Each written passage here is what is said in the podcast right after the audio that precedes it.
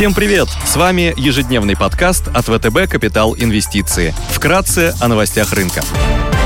Глобальные рынки. Внешний фон с утра нейтральный. Фьючерсы на S&P 500 и Евростокс торгуются около нулевых отметок. Японский Никей прибавляет 15%. Шанхай Композит прибавляет 61%. Баррель Brent стоит 79,4 доллара. Золото торгуется по 1798 долларов за унцию. Доходность по десятилетним гособлигациям США на уровне 1,55%. Сегодня в России опубликуют индекс деловой активности в секторе услуг, в США выйдет число первичных заявок на получение пособий по безработице.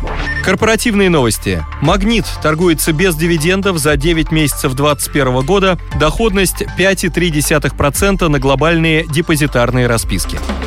Идеи дня. Сегодня мы хотели бы обратить внимание на акции «Магнит». «Магнит» — одна из крупнейших розничных продовольственных сетей в России с общим количеством магазинов более 25 тысяч. Ритейлер работает в мультиформатной модели, которая включает в себя магазины у дома, супермаркеты, аптеки и магазины-дрогери.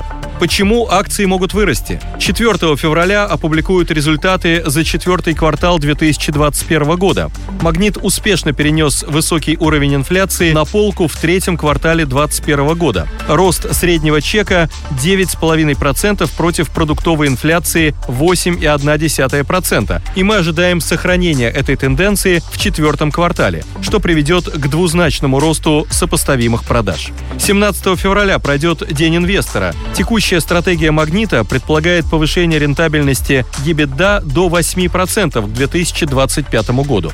Рост дивидендов. Компания повысила промежуточный дивиденд за 9 месяцев 2021 года на 20% год к году, и мы ожидаем соответствующий рост дивиденда по итогам года, что транслируется в двузначную дивидендную доходность по итогам уходящего года. Дивидендная доходность может составить 10,3% на горизонте трех месяцев, ожидаемая цена составляет составляет 6050 рублей за акцию.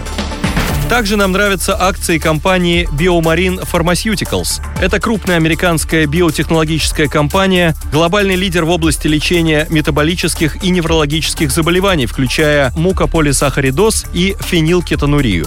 Драйверы роста. Одобрение генной терапии для лечения гемофилии А. В начале 2021 года регулятор неожиданно отказал в одобрении препарата Роктавиан, первой в истории генной терапии от гемофилии А, запросив дополнительные данные. Компания успешно провела дополнительные исследования, которые будут представлены в начале 2022 года. Ожидается, что компания подаст официальную заявку на одобрение в первом квартале и получит одобрение в третьем квартале 2022 2022 года. Диверсифицированная линейка препаратов. Помимо Ректавиан, компания ведет исследования по еще нескольким прорывным разработкам, включая генную терапию BMN-307 от фенилкетонурии и генную терапию BMN-331 от наследственного ангионевротического отека. Испытания BMN-307 были приостановлены в 2021 году из-за образования раковой опухоли у одного пациента. По предварительным оценкам, опухоль не связана с генной терапией, и менеджмент ожидает возобновления клинических испытаний в первом квартале 2022 года,